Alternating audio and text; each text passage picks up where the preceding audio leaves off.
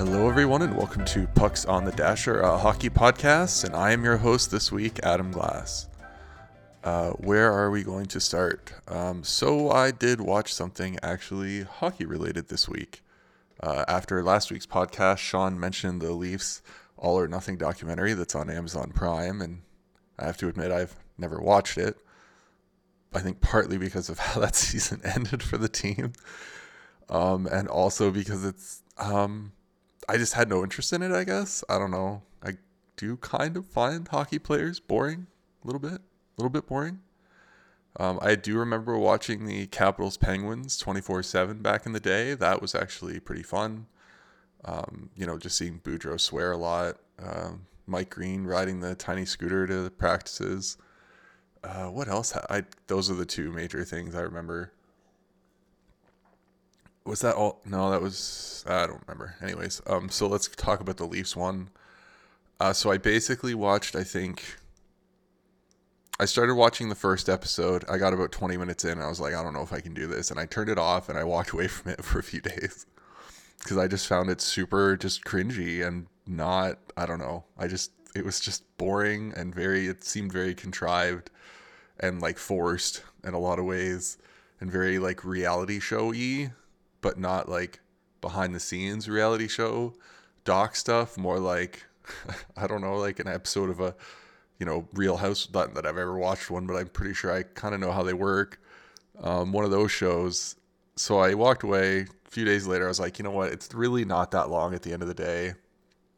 So let's just get through this thing and see how it goes.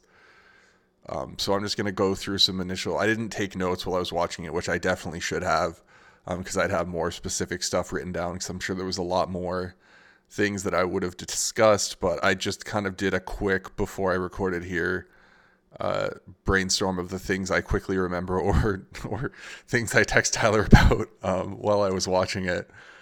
Uh, so here's some thoughts on the Leafs All or Nothing Amazon Prime series. Uh, seeing that Tavares stuff again, I hated it. Didn't it, I basically looked away. I watched I watch TV wearing headphones just because I have an ear issue, um, and that's the only way I can really hear it properly. So I couldn't really take the audio off immediately, but um, so the audio was actually also disturbing because you can hear him kind of yelling at one point during the whole. Um, I'm obviously referencing him getting hit by Perry. They do a little quick clip of that in the like the previewing part in the first episode, and that was definitely one reason why I wasn't sure if I wanted to keep watching it. And then when actually seeing it in the final episode when it happened, um, that was very disturbing, like super disturbing. Like I did not, I don't, yeah, it was not great. Um, but other than that, I was watching it and I got what it was there four or five episodes.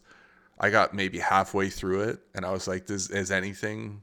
Are you guys going to show us anything at all interesting?" Other than like Keefe walking into Dubas's office all the time and talking to him. Like, what is that all about? That was way too much of that whole doc with those, and so much of that stuff was just I didn't find any of it. The only stuff I found interesting in the whole Keefe and Dubas talk convo um, was the Galchenyuk stuff. When Keefe was like, "We got to kind of put this guy in the lineup, or what is he doing here?" and Dubas was basically like, "Well, look, if you're gonna put him in the bottom six, then there's no point, and I'll just waive him again because there's no point. He's done that and for a hundred different places. It's not going to work, and it's not going to work here unless you're. So they ended up putting him in the top six. He did some stuff. He obviously had that super egregious giveaway in the playoffs in overtime. Um, that you can hear the bench just screaming as soon as it happens, like, "Oh no, why?" Uh, um, but um, that I found interesting uh, Keefe and Vesey, I thought was pretty hilarious because you could tell as soon as Keefe started having the conversation with Vesey, Vesey already knew what the story was because obviously he had been passed around a lot at that point too. Um, and I forget exactly how he said it, but I feel like he said to Keefe after he said it, so either you don't know what my game is or you don't like me. And then he just kind of skated away. Um, and then obviously he got claimed by Vancouver, and then even Shanahan was kind of surprised that Vancouver claimed him. But uh, anyways, the other things that, that there was this whole thing with the haircut guy, which I thought was really just like we have to fill content here. Like I didn't find any of that interesting. And not only that, but they didn't even go into much like it felt it just literally felt like filler. Like it didn't get us anywhere. It didn't show us anything. It didn't really tell us anything more about any of the players. Um, and Vesey got chided by I think his sister or somebody he was related to. His hair was so long and it was literally shaved on the side. So I thought that was kind of funny. But um, the Joe Thornton, hmm. I'm not a big Joe Thornton guy. I know a lot of people that are, are very big Joe Thornton guys. I don't hate him. I don't love him. He's just a player to me. And when he came to the Leafs, it was like, okay, what does he have to bring? And seeing kind of what he was behind the scenes, I don't know if it was the best idea to have him around. There did this one part was like a team leaders meeting. And like the first thing that Thornton says, I don't remember what it was, but it was like a completely like sarcastic, tongue in cheek, like you're reading the room completely wrong right now comment. And it just drop like you could hear a pin drop after he said it. And then later on he tried to like make a joke, but it just like why is he there? Like why honestly why is he there? Really? He was new to that team. Sure he's a veteran and I get it and you have like what if you had to leave what if he found out like to me from the personality that I kind of got in that meeting, he shouldn't have been there.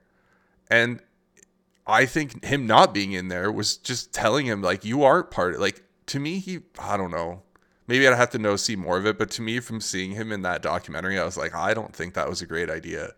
And this also seemed like a thing that maybe wasn't necessarily a Dubas thing. Maybe it was like a few other people or him bowing to people and bringing him in. Like obviously he got paid nothing, like whatever. He got hurt immediately, like the first week or whatever. He got played way too high up in the lineup for what he really brought. Like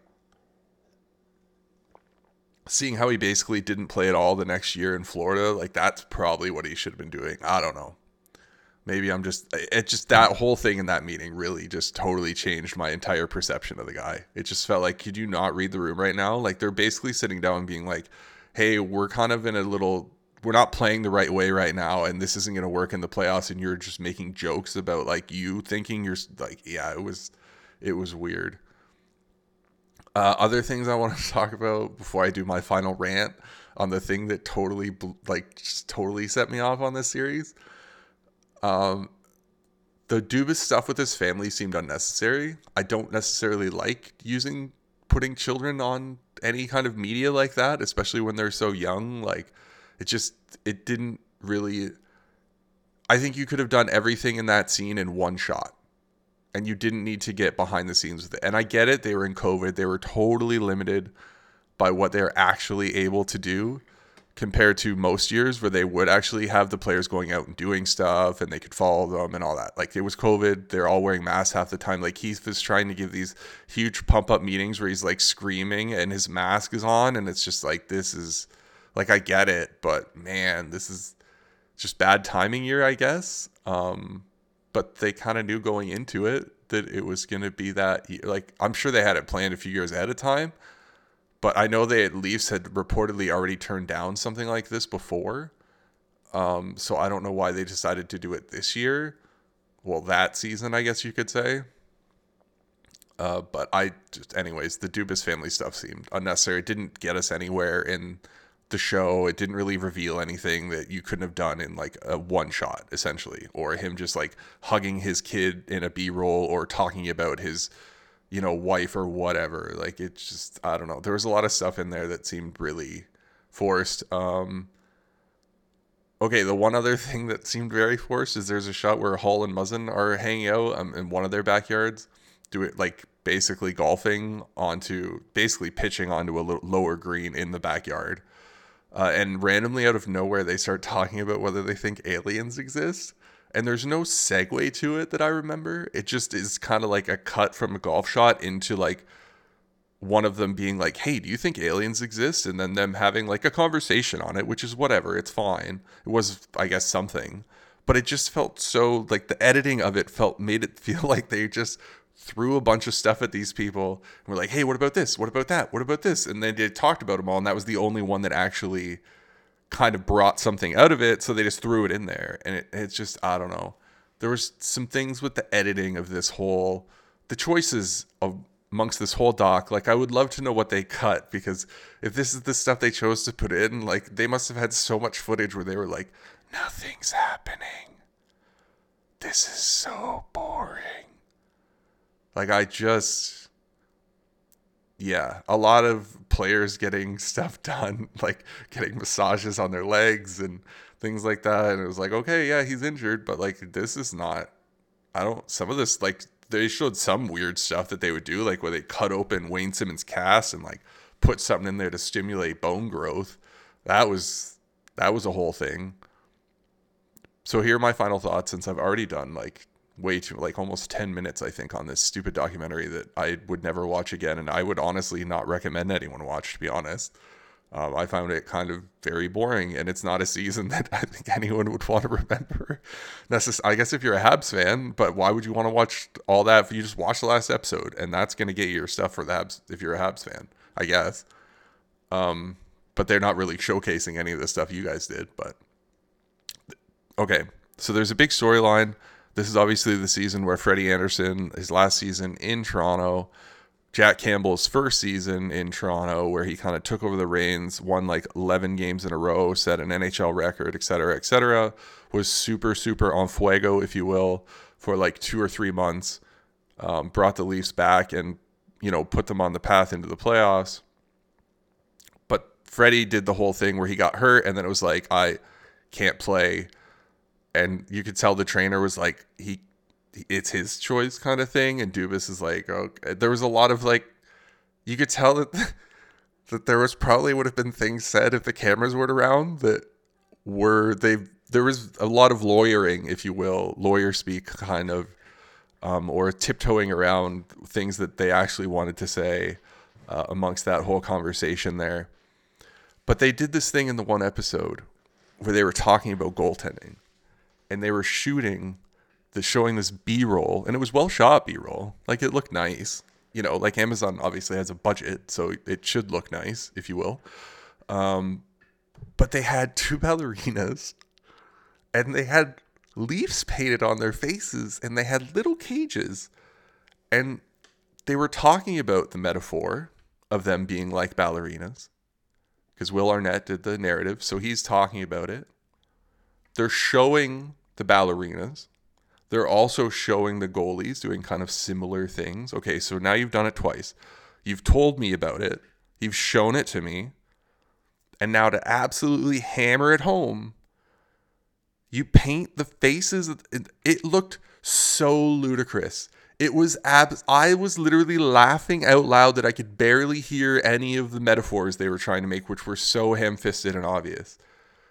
It was insane. It was the silliest thing, and there's really nothing else like it in the whole documentary. I it once again, it just felt like, well, we could I guess we got to make all these obvious metaphors and put them in here and not only do we have but we're going to spend probably a whole day or two shooting these ballerinas and that's going to cost us, you know, 30 grand or whatever for these 2 days with these ballerinas and it was so dumb. It was kind of it was kind of not great. But I do kind of want to go back and watch it again purely to gift stuff out of it. There are a few lines in there that I would absolutely love to have gifts of or facial reactions or things like that. I don't know. Maybe they're out there if I just look hard enough. But final thoughts Leafs all or nothing. Would not watch again didn't want to watch it in the first place and decided to. Do I regret my decision to watch it? I mean, it wasn't that much given the amount of content I can sometimes consume. Um, but I, I maybe I just don't like these kind of documentaries. Like I've never really watched any. I know people are really hot and heavy on the F1, and then I think there's a few like football slash soccer uh, ones that people always say, oh, are really good, and I have no interest in those. So maybe it is just I'm not really interested in the. But I've watched so many of those 30. Yeah, but I guess those are more documentaries than behind the scenes. Um. So yeah, all the 30 for 30 ESPN docs got added to Disney Plus. Well, not all of them, but a bunch of them have. Uh, recommend pretty much all of them. I've rewatched a bunch of them now. Um, so, but we're gonna move on to actual hockey stuff now, since I just spent like 20 minutes talking about oh, maybe 10, whatever, 15. Who cares? I actually wrote down the time I started so I can remember uh, how long I'm going this week. So that's, I guess, good for you. Uh, and this week's show, so I'm just going to do the standard fantasy stuff now. Uh, and then I am basically going to take all the things from that happened over the week, and I'm going to take a bunch of stuff that me and Sean never got to from last week because we spent so much time talking about uh, our fantasy pool. I'm going to talk about some of that stuff. Um, so that'll be the show for this week. So to start off, how did my fantasy weeks go? Well, I did okay. Did okay. Could have been an, a meh week, but it turned out to be an okay week. So, as always, we'll start off with the big pool. So, for two weeks in a row now in the big pool, I have faced the last week was the 17th place team out of 18. This week was the 18th place out of 18. Uh, and both weeks I managed to eke out a one category win. Last week was 5 4.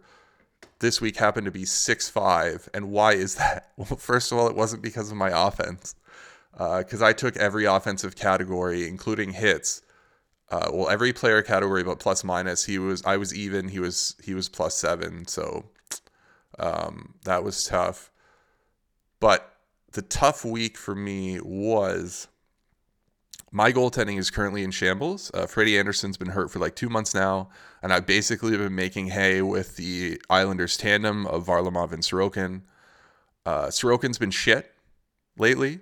Varlamov's been kind of good so that helps but still, I'm only getting one team starts and goalies and wins. Uh, I actually had to add Cory Schneider to my team currently, just in case Varlamov is actually hurt long term because he's not dressing tonight. Uh, I know they'll just run Sorokin, but in the off chance that they get Schneider in there for even an appearance, like I kind of need those when you need three starts a week. But what screwed me this week, is I lost every single goaltending category pretty cleanly, um, he had Mr. Cam Talbot. And we're going to talk about Mr. Cam Talbot in the fantasy shoutouts because boy, did he have actually. We're going to talk about a few Ottawa Senators in our fantasy shoutouts. Uh, but before we do that, oh, here we go. One thing I wanted to remember to talk about quick update on my recent trade acquisitions Brayden Schenn and Trevor Moore. Trevor Moore, not a great week, minus two, but 11 shots and one hit. You break a 10 in shots or hits every week, I'm still going to be happy if you're not putting up points, but I need you to eventually put up points. The Kings are in a weird spot right now. We'll see. That line's going to get hot again. Arvidsson was out. It'll work. But Brayden Schenn, on the other hand, one goal, three assists, plus three, power play point, five shots, four hits. Love to see it. Didn't really need the extra offense this week, but that is a, just a fantasy shout out for Brayden Schenn since we're doing the little trade acquisition update. So I am going to. I know there were some trades in this pool, I think, since the last week, but we're not going to. I'm going to save all the trades for Sean next time he comes on. The next time Sean comes on. Yeah, that's great. Okay, points pool. Lost. Last week I led the league in total points and I got a win out of it. This week I was third last in total points, got a loss out of it. Still only lost by like 22 ish fantasy points. Not terrible, not great. Uh, I did get 125 fantasy points on the week. Usually, in a week where you break 120, you're probably going to have good odds to at least be pretty close. But points have go- going crazy. This scoring's obviously up, so that makes a big difference. So maybe this year you kind of want to hit 120 before you think you might be able to get a win. Uh, okay, I have some shoutouts in there, but we'll do those after. And then over to the auction pool, I pulled off a 5 4 victory over the second place team. I'm still in seventh, but I am technically one game over 500 now. So that's good. Climbing slowly. Um, a bunch of, like, I've lost Kane and Riley in this pool, just like I have in points pool. Um, so that's been tough. I did recently pick up a potential LA starter, uh, Pheonix Copley. So let's see if that works out. I also grabbed Vejmelka not that long ago because I just had the Florida tandem and nobody else after Pitt Petersen got sent down by LA. So he's been fine. He got me a win this week, at least. His, you know, his peripherals weren't great, but he got me a win. But this pool, this matchup was tied going into the final game uh, on Sunday night. Uh, it was a four-four tie, or no, five-five tie. uh, and I needed a goal to tie him up in goals to get the 5 4 win. And I got a goal from Toffoli in the last game. So, quick shout out to Tyler Toffoli there for scoring that goal that helped me get that 5 4 win in auction pool. Okay, and that will start our shoutouts. That wasn't a technical shoutout. They are starting now, but Toffoli got a fantasy shoutout, honorable mention, I guess, just like Brayden Schenn. Big fantasy shoutout to K'Andre Miller. Actually, if you had almost any Rangers this week, you probably did pretty good because um, they scored a lot of goals this week. Uh, Kaapo Kakko, don't have him as a shadow, but he actually did some stuff this week, which is pretty rare for him. Uh, but K'Andre Miller, one goal, four assists, plus two, five shots, 11 hits. Let's go. Nice.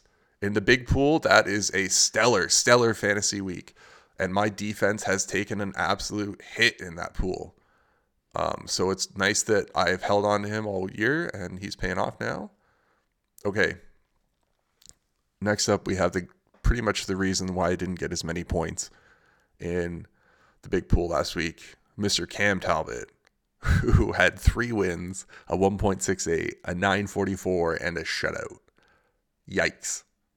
That basically got him the win. Well, not got him every goaltending category in big pool last week. So if I can get a week like that from Sorokin, boom, that that's why you can we in the big pool. Now you're thinking I'm crazy that I've only been running one team's goalies for like weeks in the big pool and I've been winning more weeks than I've lost. We had a guy win the entire pool with only the Blackhawks goalies all year. It can happen. If you can put up like a not, especially this year, if you put up like a 915, maybe a 2-5 GAA and like 2 to 3 wins every week, you're going to take more of those categories than you're going to lose. It's the bar is not high, but it's not low. You just got to get make sure you're getting your starts. That's the key, key, key, key, key. Because you never, ever, ever, especially in the fantasy playoffs, losing a fantasy playoff week because you didn't get your goaltending starts would be a heartbreaker. And in that pool, it is borderline impossible to grab a guy off waivers to get a start, especially a spot start you'd have to plan that like a month ahead, maybe even make it like if you need an extra goalie, you borderline have to trade for one at the trade deadline just to get a guy on your roster that you might even not play. You just need him for a start here there. That is definitely a pool where you are benching goalies sometimes. Okay, next shout out. The Bobrovsky man is back. He's gotten played more, so he finally had a decent week. He had two wins, a 1.68, a 946, and a shutout.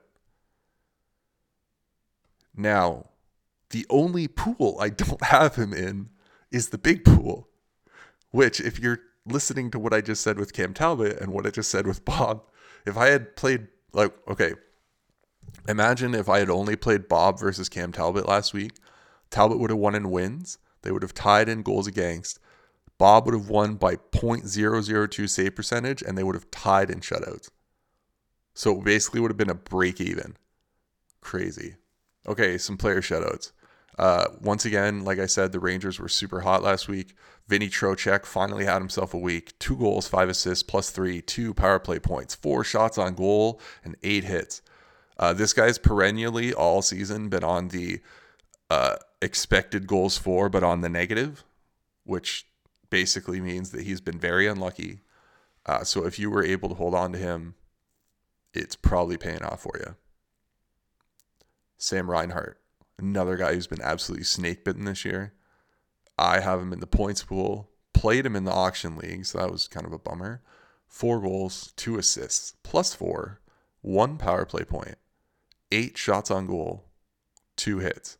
Nice little week for Sam Reinhart, and hopefully means he's going to start coming back into form here because I definitely need him. I kept him over some guys that I definitely should have kept instead in points pool, but that's a story for another day. Okay, next up, the Minnesota tandem of Kaprizov and Zuccarello went off this week. Kaprizov had eight points. Zuccarello had eight points. Kaprizov had a two and six. Zuccarello had five and three. Decent peripherals, 13 shots each, a couple power play points, pluses. Decent week for both those guys. Last up, before we get into our poo poo and super duper, since I played him this week and he had the most fantasy points of anyone in our points pool matchup, and that includes Bob's two wins and a shutout. Uh, Connor McDavid, three goals, five assists, minus one. Barry Connor McDavid. Uh, five power play points, 21 shots on goal, 15 faceoff wins, four blocks. Okay, two points. 15 faceoff wins. Is does he take faceoffs? What the fuck? How does he only have 15 faceoff wins? How is he ever taking draws? Is he only taking shots? I kind of want to look into that. Or is he just terrible? How do I look up Connor McDavid? Now I want to look up his faceoff percentage, and I don't even know how to do that quickly right now. So we're not going to do it. This is where I would need somebody to be like, oh yeah, well, Tyler could or whoever. I'll look that up, but may have to think about that for another little topic here. Uh, speaking of faceoff percentages, my poo poo performer of the week is Mr. Ryan O'Reilly, who only got me fantasy points, but only 0.9, which is less than one assist, because he had 30 faceoff wins this week. But he managed one shot on goal and one block. 30. Fa- okay, that's why McDavid had 15 and he had eight points. Ryan O'Reilly won 30 faceoffs. 30 faceoffs, had one shot and no points. How is that fucking possible? How? So you're getting your team possession probably 55 to 60% of the time and you're just generating nothing. Just nothing. Nothing. Not even like you're not even a plus 1 even. What the fuck?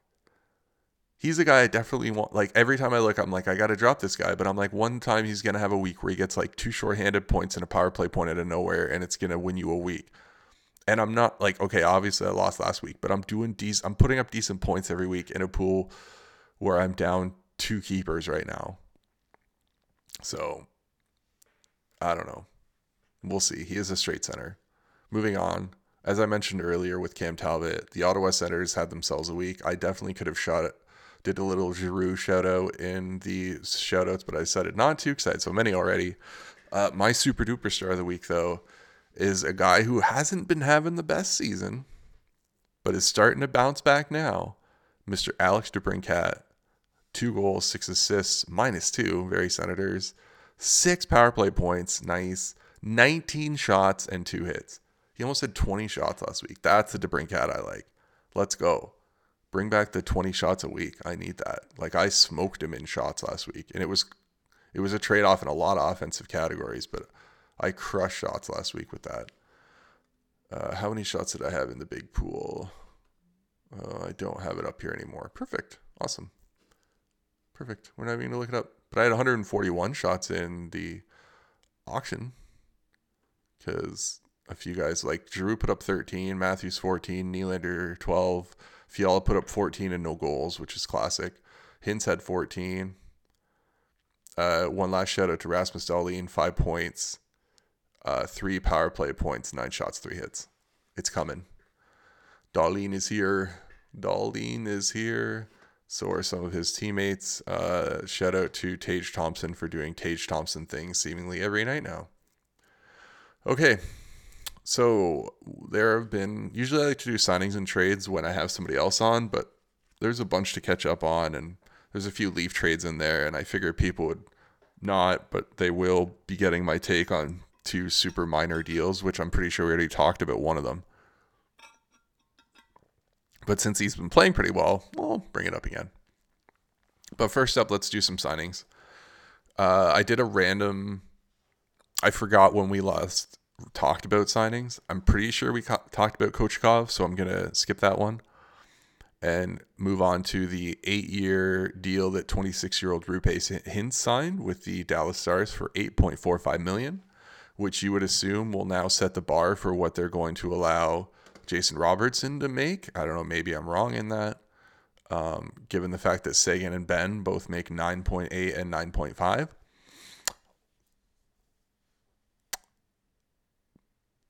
That that awkward silence was me realizing that Jamie Benn makes 9.5.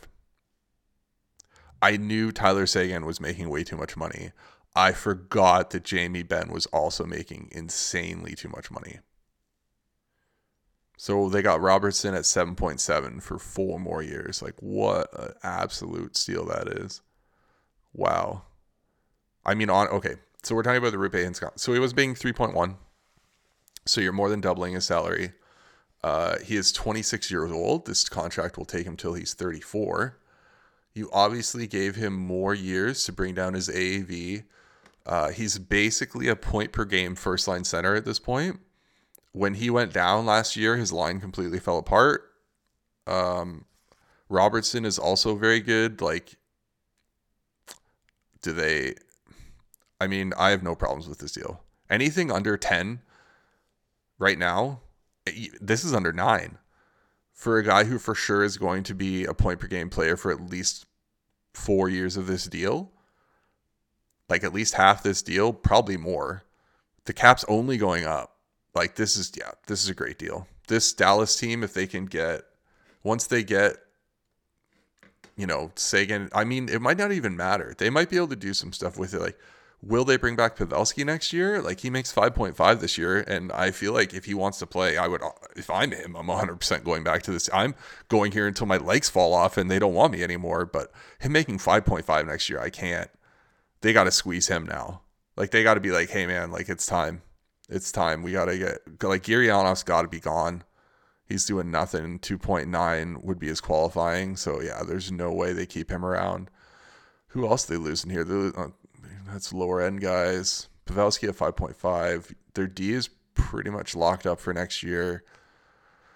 I mean, Heiskanen's a stud. He's coming out huge. Lindell's what he is, and he's only 5.8. That's perfect. Suter at 3.6 is just, well, we'll see where that goes. Colin Miller, Hakanpää 1.5 is awesome for what he brings. Uh, Nils Lundkvist was probably a decent pickup. He seems to be okay there. I mean, yeah, they'll be fine. And obviously they have Otter for two more years at least at four. They can bring in anybody to be his backup. They're finally getting that 2.2 million of Khudobin off their cap after this year. So between him and Pavelski, and three million from Kiviranta and Glendening, you're looking at basically $10 million that you're freeing up here. Roope is going to be going up five. So you're taking basically your what you're losing in Pavelski, you're giving to Roope.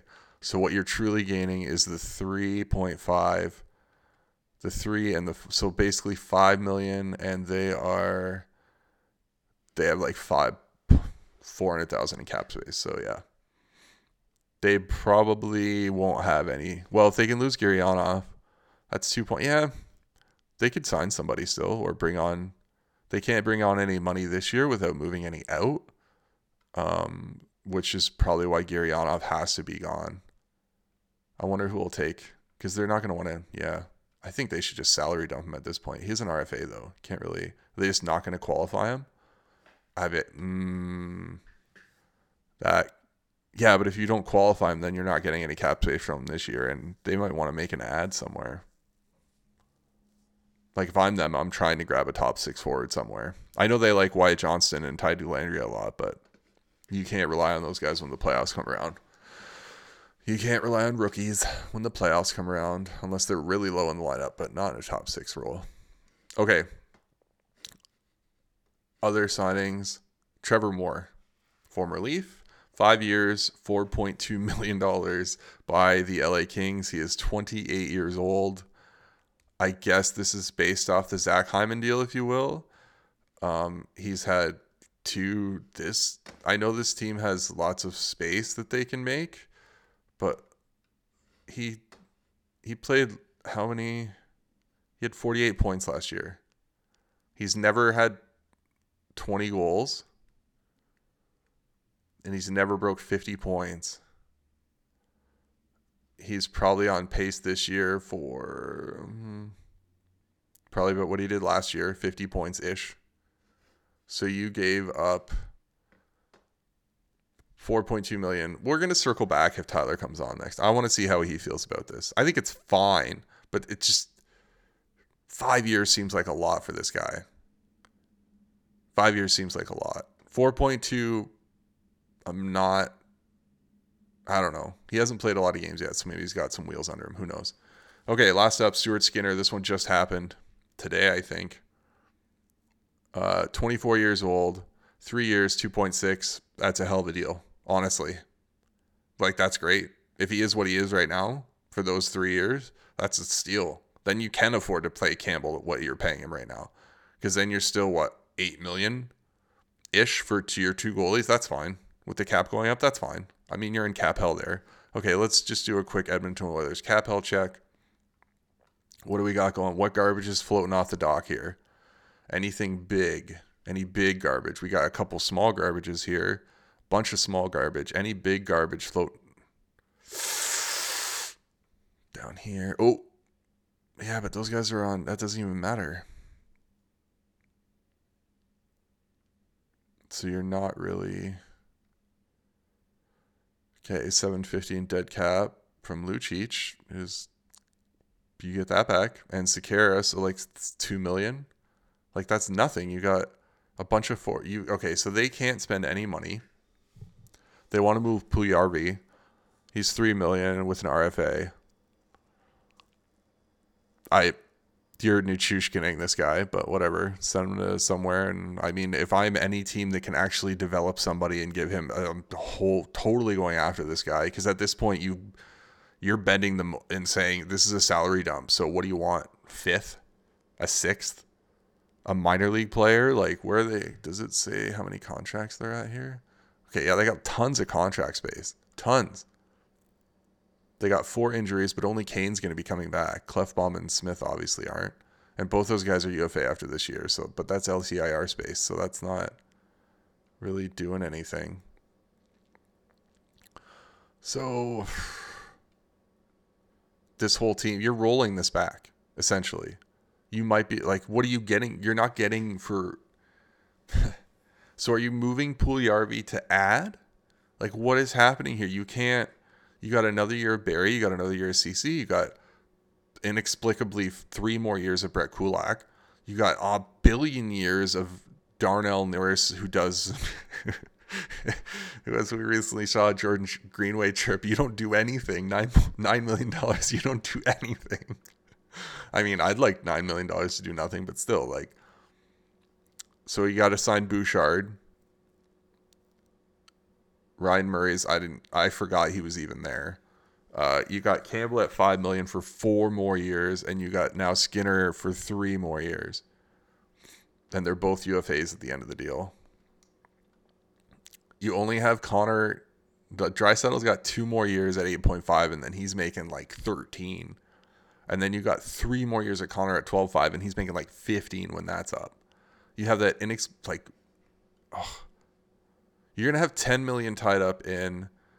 Uh, okay, so let's say when Draisaitl and okay, so when Draisaitl's UFA, you're gonna have over 10.6 million tied up in a 33 year old Zach Hyman and a 32 year old Ryan Nugent Hopkins and a 33 year old Vander Kane. If we so that's almost, oh my God. They're to have $17 million tied up in Hyman, Nugent Hopkins, and Kane well, both Draisaitl and McDavid hit UFA. That's insane. That's terrible cap management. That's selling out for guys that won't win you a Stanley. Like this is when oh they wanted this year, whatever. I'm just gonna. I don't. I'm looking at this team right now, and unless Connor McDavid can score hundred points in the playoffs. There is no way this team could win a Stanley Cup as it's built right now. There's no way. You'd have to have Stuart Skinner at a 940 for a whole playoff or Jack whatever. One of their goalies has to go like 940 for the playoffs, and McDavid and Draisaitl each have 50 points. Like they would have to be a record-setting playoff run. And I'm not saying it's not possible. I'm just saying that's that's very unplausible to me. You know what? We're gonna bring it up later, but let's check. They're at 79% now to make the playoffs, and they are at 5.4% to win the Stanley Cup. That's not terrible. But I mean, that's a lot of it is based on McDavid. And the Colorado Avalanche are currently at 2.5% to win the Stanley Cup. And I mean, if you told me to put money somewhere right now, I'm not putting it on the Edmonton Oilers, though I guess they would be the better bet. So not Stuart Skinner deal's fine. You're once again just putting duct tape on giant pieces of water and holes coming out of your lineup, but I mean you gotta you had to sign the guy. And I mean I actually think that's a decent contract. So look at you go. Ken Holland. Good for you. Thumbs up on one deal that you've signed. Okay, trades. Going over to Trade Town. Uh, the only trades that we're going to talk about Timmins for Douglas seems to be working out already. Right shot D for the Leafs, uh, who is putting up some points here and there uh, and looks like an actual NHL player. And they basically gave away a contract of no. Curtis Douglas will probably not end up playing in the NHL. I would not assume. So, yay. The other one obviously happened today. That's Malgin for Hunt. Um, I this is a nothing burger deal. Tyler would be mad at me for even bringing it up since the least I just feel somewhat obligated to. Uh, Dryden Hunt is a defense first bottom six forward. Denis Malgin is a I don't know what Denis Malgin is. He was given opportunities. He didn't. He looked fine in the preseason. Every once in a while, I'd be like, "Oh yeah, there he is. He's on the ice. He did a thing." But like he, it, it is very clear that he basically was going to be a top six forward or they were not going to need him. And he couldn't be a top six forward. It is probably the number one shopping list for Kyle Dubas, I would assume, for this team right now, is not a defenseman because every guy they keep calling up from the Marlies uh, or anybody stepping in, like Timmins, seems to be doing fine. The goaltending is fine. I mean, Samsonov had a terrible start in Washington, but I think given what we kind of know about that goalie, him maybe getting nervous and blowing that start isn't necessarily too surprising. It's also the first time the Leafs have lost by two goals or more. They're also the first time they allowed five goals. So whatever, it happens. Erik Gustafsson got a hat trick. Like that's not happening. Well, I don't know if that's ever happened before for him. So if that tells you anything about how that game went. So Malgin for Hunt purely just shuffling deck chairs on the bottom for a better fit. So you would assume that Hunt's going to come into the lineup, hit a bunch of people, and be on that Zach Aston Reese Reese fourth pairing with whoever they're going to put there, Holmberg, and just you know shut down guys and don't get scored on. Um, what I would really like to kind of see is the Leafs move out Kerfoot and then use that money to bring in, you know, somebody fun for that top six, but we'll see what happens. We will see what happens. Uh, and given how it's going, or my time, we'll keep going here. Okay. News I wanted to get to before I do anything else. Uh, Ov 800 goals. Let's go. I think it's pretty clear, barring any crazy catastrophic injury, um, that he is probably going to break Gretzky's record. He still has not passed Howe, but they are playing Detroit tonight, I believe. Uh, so I'm going to try and check out that game to see if it happens tonight. Against Howe's former team, uh, it's so if you look at adjusted for error goals, Howe is still technically the leader, um, given how many goals he scored in error where nobody was scoring. But it is still crazy that Ovi has that many goals.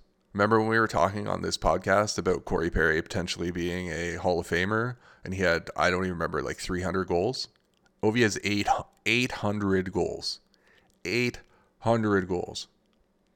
Uh, I was going to do a little thing of do you remember, you know, your favorite Ovechkin goals that he scored? And honestly, my my mild moonlighting as a Capitals fan during the peak Ovechkin era generally ended in just as badly a disappointment as it did uh, when I was a Leafs fan. Uh, and if you want to know, by the time the Capitals made their run to the Cup, I had pretty much fully switched over at that point. Uh, the only thing I really watched of that entire run was I did watch in overtime when they beat Pittsburgh and Kuznetsov scored the goal and did the bird, and that was pretty much all I wanted to see. Um, given how badly the Penguins had been beating them in the playoffs for years and been an absolute just thorn in my side, it was just fun to see them finally beat them, and then they did go on and win the cup. So that was cool, but 800 goals is crazy. It's I mean, Ted Leonsis has pretty much come out and said, the owner of the Capitals, that they are basically a franchise that is only worried about him breaking the record at this point. They will not be tearing it down. They will not be rebuilding while he is around. And hats off to them for doing that. Um, because when he goes on that run where he's getting close to breaking that record, any away building he goes to is going to get crazy with Caps fans and other fans. So, I mean, it's good for the league. Truly, it is. I guess politics aside, even though you can't really separate him from his politics, um, he's not the only one. So let's not maybe center him out. I don't know. I feel like there are people that are slightly more powerful than Alex Ovechkin that have maybe done nothing about the person that Alex Ovechkin likes to pal around with. So maybe we should be looking at our own houses, if you will. Uh, okay weird tangent of political that I'm sure Tyler loves. If he was here, he would definitely jump in and just totally bash all over that. Uh, speaking of bashing all over, uh, Mullet Arena had a brawl when the Bruins were in town, and a fan reportedly got their finger bitten off. Apparently, you can see a video somewhere of the aforementioned bitten off finger. I did not look it up. Um, I guess that means Mullet Arena is going fine.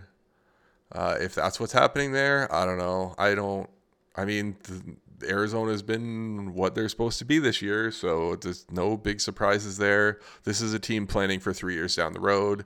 And I mean, given what they have and could potentially add this year, I mean, I think they're doing a that's a vision. As I like to say on this podcast, uh, you got to have a vision as an organization for me to kind of not completely chide you all the time. You got to kind of be like, we are this, we're going here or we are that we're going here, then that's let's go. Okay, fine. Show me. And then it's at that point, it's a matter of whether you can pull that off or not, which is a whole other story, but at least have a direction. Like if I want, like that was the worst part for me all those years in the middling years as the Leafs. It was like, we don't have a direction. You can't win with this team and you don't want to lose right now. And it, that was the best part about when Shanahan came in. It was like, we're burning it down we're doing this right. We're going to take on money for assets, all that stuff. That's what you got to do. That's what the Canucks should do. We're not going down the Canucks road right now, but that is what they should do. They did that OEL deal, which was terrible, and then they doubled down on Miller, and now they're losing Bo Horvat, and yeah. Not going to go into the whole Bo Horvat stuff. Um, he needs to be traded, and they should just trade him for whatever they can get at this point. It sounds like his value on the market isn't going to be as high as I even I was expecting, which is kind of confusing to me, but I guess it is what it is. I I think he's one of the better ads um, at the deadline, but what do I know? I know he's shooting the lights out right now, but if you look into it, he actually changed his game in the offseason to get more tipped pucks and stuff like that on the net, change his stick, and that is where he's getting a lot of these extra goals. So well, this is a shooting percentage uptick, it is also because of change in his gameplay, which means that it could be at least partially sustainable, which is kind of what you want. You want to make a change, then have it work, and then have it be sustainable. Okay. What are we going to talk about for the rest of this podcast? I mean, I'm getting close to an hour here already, so it's not going to be a lot of stuff. Um, I wanted this to be a longer topic because there's so much here to talk about. So maybe I'll branch it over into next week since there is more recent news. So let's do a little. Okay. We're talking about, I don't, I haven't gone down this rabbit hole yet, um, but we're going to do it right now because we have a recent news thing to talk about or news occurrence, if you will, to talk about. And we also have my main topic, and these two things kind of brushed into each other in a perfect way. So, what I'm going to do is I'm going to just take the first topic on this list of topics and talk about it and see how long that goes for. And this might be the last thing I talk about today. Might be. We'll see. So, Mr. Philadelphia Flyers coach John Tortorella made the news this week. Um, not because his team's really good. Um, they are notably very bad and can't score. So he scratched his number one center and the leading point getter on the team, Kevin Hayes, for a game. Uh, Lukas Sedlak, who was claimed on waivers by the Flyers from the Colorado Avalanche, also decided to leave the team. He was put on unconditional waivers and will clear. He is going back to Pardubice to play. Uh, he didn't really say it was because of the team or anything, but he did kind of make mention of the fact that he signed with the Avalanche because they were a team that was going to win and winning is fun. Uh, so I think, I mean, I guess kudos to him for not burning the bridge or whatever, but he was here and then he went over and then he came back again. And I think he thought signing with the Avalanche that he was at the very least, even if he didn't play, he would be on a really good team and have a chance at playing in the playoffs or winning a cup, et cetera, et cetera, or at least have some fun. Uh, and he got claimed by the Flyers where he went to Tortorella's Helltown uh, and basically said, I don't care how much you're paying me, I'm going home. Uh, and honestly, I have a lot of respect for that. And I also think it's hilarious that somebody making that much money can also just be like, you know what, this is not worth it. I am out of here. Because wherever he goes, he's not going to make as much. He's going to make decent money and he's going to be clearly be like, he even said, like, when I played over in the KHL, I was, you know, getting played all the time and I was scoring and blah, blah, blah. And I knew coming over here, my role would be diminished, but this is not where I signed to play. And this is not fun to be here, essentially. It's not what he said, but that's what he kind of imitated or intimated. So he left. Bye. So Tortorella. Okay. First of all, I he probably needed to coach in Philadelphia at some point in his career. If we never see him as a coach again after this, that's fine. He ended his career in the place that he probably should have always been. He fits it. I get it. Not anymore. Not anymore. This is not the team that needed to bring him in. This is the team that fits his profile. This is not when they this is you bring Tortorella in because you're like, we think we're good enough to make the playoffs but we're not good. You know what I mean? Like this is the guy like he can bring bad teams into the playoffs by doing his bullshit where you don't score, you just stop the other team from scoring, you get all your little overtime points and overtime loss points and ties or whatever you want to call them, all your bonus points, and then you sneak your way into the eighth spot and you play as boring as you can, and maybe your goalie gets hot and you can win a round one. And maybe that could have happened. But this team is not that team first of all, they're okay. Speaking of the Oilers, this team also has just just insane contracts. Like Chuck Fletcher just got here and was like, I could make this so much worse. I could fuck the next three GMs that are going to come to this team with all this garbage on this long term. Okay. Ryan Ellis, obviously, he's out. Could be long term, could be forever. He's got four more years at 6.25. I mean, if he's out forever, then he's probably some random team's going to acquire him just to get cap space. Um, you have Sean Couturier, injured reserve, but he's got one, two, he's got a bunch of years. He's got too many years at 7.7. Like enough years, you can't trade this guy. You're signing him till he's to 100 years old. Can't sign him. Can't trade him now. That's like we've talked about this when this contract was signed. The most important thing about a contract, if you're not planning on winning, is could I trade this if it goes south? And you can't trade this contract. You can't. He's going to be like 35, making 7.7 million and barely able to skate probably at that point. Like it feels weird to think that he is on he is going to Ryan Kesler injury his way out of this league maybe.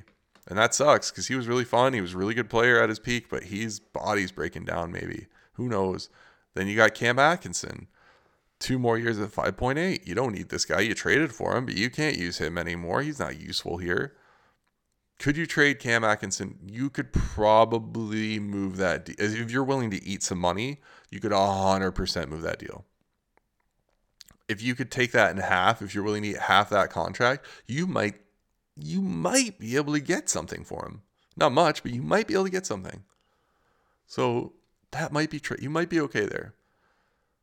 Carter Hart, you're not obviously not trading him. He's got one more year at 3.9 and then he's an RFA. He's 24, man.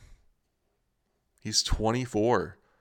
You're looking at like this team has nothing for prospects. Nothing that's superstar level.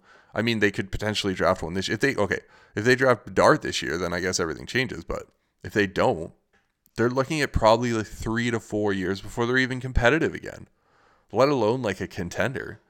So you're looking at Carter Hart at 24. And by the time you're ready to even be decent, he's 28. And I mean, goalies, yeah, that's fine. I guess that works in your timeline, but is he going to want to stick around for three or four years of garbage? And is that going to be good for him as a goalie? Because that's the thing. Goalies can break down if they're overworked. They can get injured. They can have long term injuries, and those can definitely affect them for the rest of their career. So you're going to have this guy just get pumped here for like three or four years before they're decent and then be like, hey, you can be good now again, right? I don't know. To me, this is one of those things where it's like, hey, you do if you want, do the stupid letter, do the stupid letter that the Rangers did, where they turned it around quick. But you have nothing to build around here. But him, maybe, maybe. Let's go through the rest of the roster. Let's see what else. Okay. Uh, let's do. Are they tradable? Are they gone soon? Or are you stuck with them? And can you build around them? So let's okay, Carter Hart. Let's just say you keep him fine. Let's. He's a piece. Okay, he's something. You got Cam York is apparently supposed to be, but that's he's 21. Like it's not. I don't think he's going to be Adam Fox or something like that. Like I don't. He could just be a guy. Uh, you have Travis Sanheim for like eight more years. He's 26. Okay, so there's your second block. You got a Travis Sanheim. He's actually fine. Once again, though, are you going to overwork him in the bad years that by the time your team's good again, you can't have you don't have good Travis Sanheim anymore. You have whatever's left of him. And the fact that he's 26, like that could definitely be a possibility. Okay, Tony D, you're like, no, uh, you got four more years of Rasmus Ristolainen at 5.1. If anyone I thought could bring value back to this guy, be Tortorella, and that does not seem to be happening. So you're stuck with this guy, and you can't build around him. You can't trade him. Not at that that anymore. Like this is the guy you shouldn't have signed to. Thank God it was only five million. I don't know how the hell you only got him for that, but okay. Next up, you have Provorov, twenty five. He's got two more years at six point seven five. Then he's a UFA, and he will be twenty seven.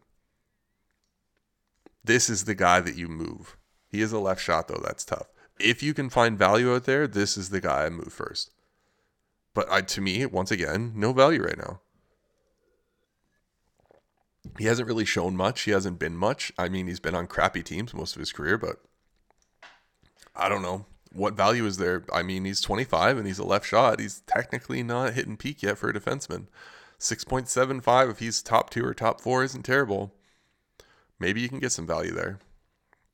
Forward group, I mean, we got like Morgan Frost might be something. Noah Cates might be something. Owen Tippett actually looks like he 1.5 million next year. He's 23 and then he's an RFA. Okay, let's we okay, we'll be generous. We'll rope him into the Sanheim and you have one forward. I'm not getting Morgan Frost hasn't shown me enough yet. Um, Nick Deslauriers, let's not even talk about that contract. So you got three more years of Scott Laughton at three three million. Can't do it. You're stuck with him. You got Joel Farabee for eight more years, I think, at five million. Like, I mean, I don't know if anybody's trading for that deal right now. Konecny, apparently they've been trying to get rid of two more years at 5.5. I feel like at 25 years old and then he's a UFA, like you could probably definitely. This is a guy, if I'm the Leafs, I'm looking at.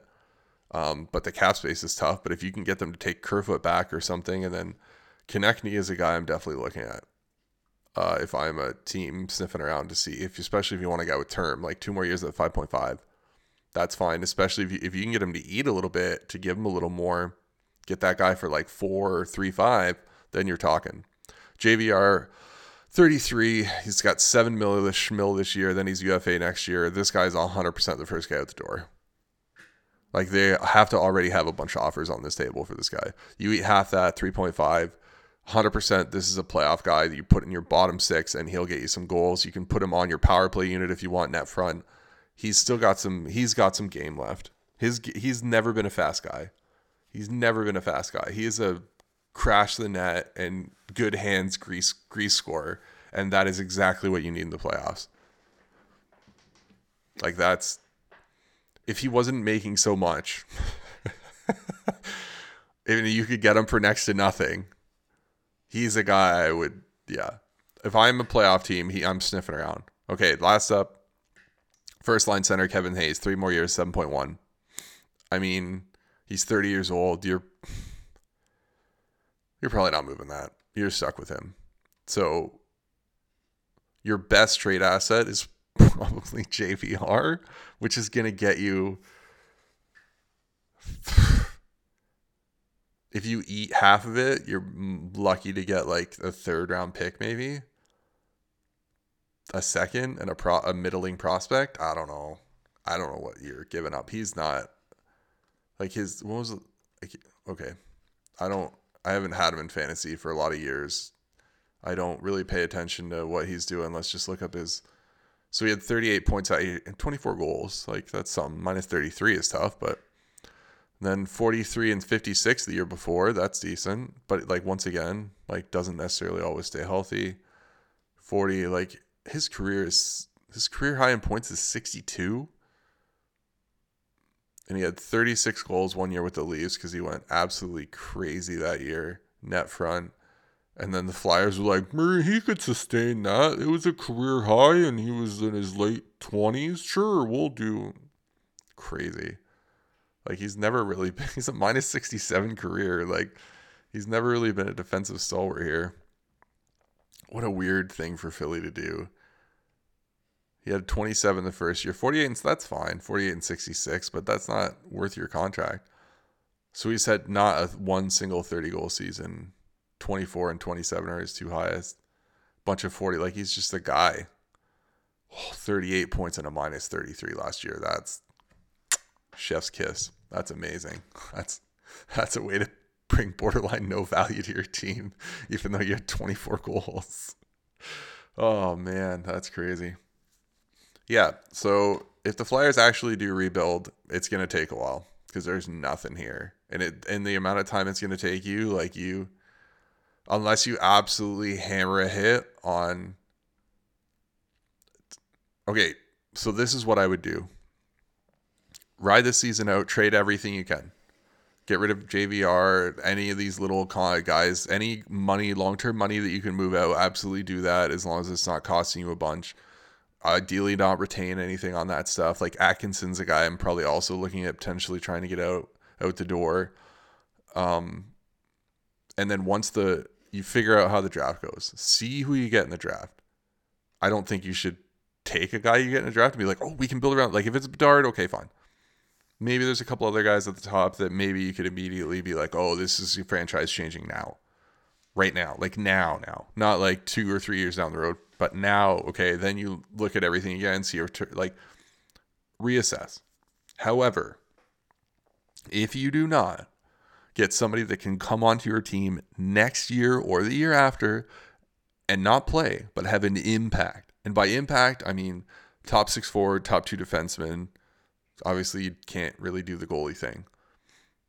And I mean impact and like bringing a defenseman on in two years and having the that's not that doesn't really happen. So let's just say forward. If you can get an impact forward that within, let's just say two years, is going to be an 80 to 90 point forward. That's not happening, first of all. But if you do, if you think you do, then see what happens. But if you don't, after that draft, or going into that draft based on where you're sitting, everything's gone. You're sending everything out the door immediately, but you're starting with the garbage. You're getting that garbage overboard as much as humanly possible. Any long term deals, all of it. See a Farabee, all of it. If they don't have no, like, it doesn't look like Farabee has a no trade here. Gone by Atkinson, if you can move them, obviously you can't move Couturier. Like, there's guys you can't move. I don't think you should move Carter Hart immediately. I think he should be kind of like you talk to. That's a guy you talk to. Sanheim's stuck here. Carter Hart is a guy you have to sit down and be like, look, this is what we're doing. How do you feel about it? Because if he's like, I'm not going through that, then you get him out while the value's good. But if he's like, I'm cool, I'll stay here with Sanheim and whoever else, and we'll see how this goes, then okay, fine. But Hart, Sanheim, let's just say of the guys that have contracts, Hart, Sanheim, and I guess Farabee, other than that, everybody else is gone if you can move them. And then uh, everybody else you wait like you're gonna have Hayes is off the board after 25 26 uh, Laughton's off the board then. Deslauriers's off the board then. Konecny's already UFA and gone. So at that point, you have Farabee, you have one more year of Risto, whatever's left on Sanheim's deal, and if you have Carter Hart signed, um, and then that's last year of Ellis's deal too, if he's still around. So there, that's that's what you're looking at. That's what you're circling. Chuck Fletcher's wait never going to do that though. But me looking at this, if I'm coming in as like the president or whatever Shanny does, I am circling 26 27 and saying this is the year that we have to start being competitive. This is the year we're aiming for. How do we make how do we make the playoffs in 26 27? So in 4 years how do we make the playoffs? Cuz with this roster, they're not making the playoffs in the next 4 years. They won't make the playoffs period like who knows like nah man, they're going to be bad for a while without even trying to be bad. It's not good. Let's just for funsies since I had it up here. Let's check out where are we going here? Before I end the pod because I'm going to be ending it soon. Wow, they're way okay. I'm just looking at some advanced stats for yeah, their Corsi for percentage is 46, their goals for percentage is 45. Like they're not they're 10 underwater in differential and five that's five on five. That doesn't even count power play. Like they're not where are they? They have one of the worst expected goals for in the league.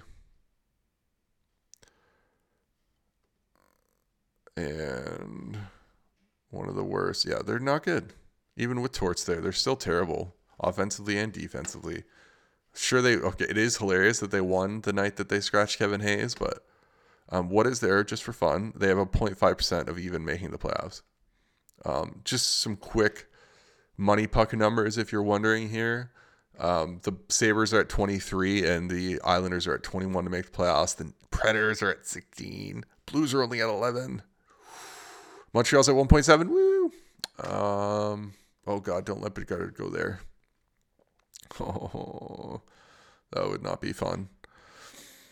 Okay, well, I've done my obligatory hour here, it looks like. So, thanks everyone for listening to the podcast this week, and I will talk to you next week.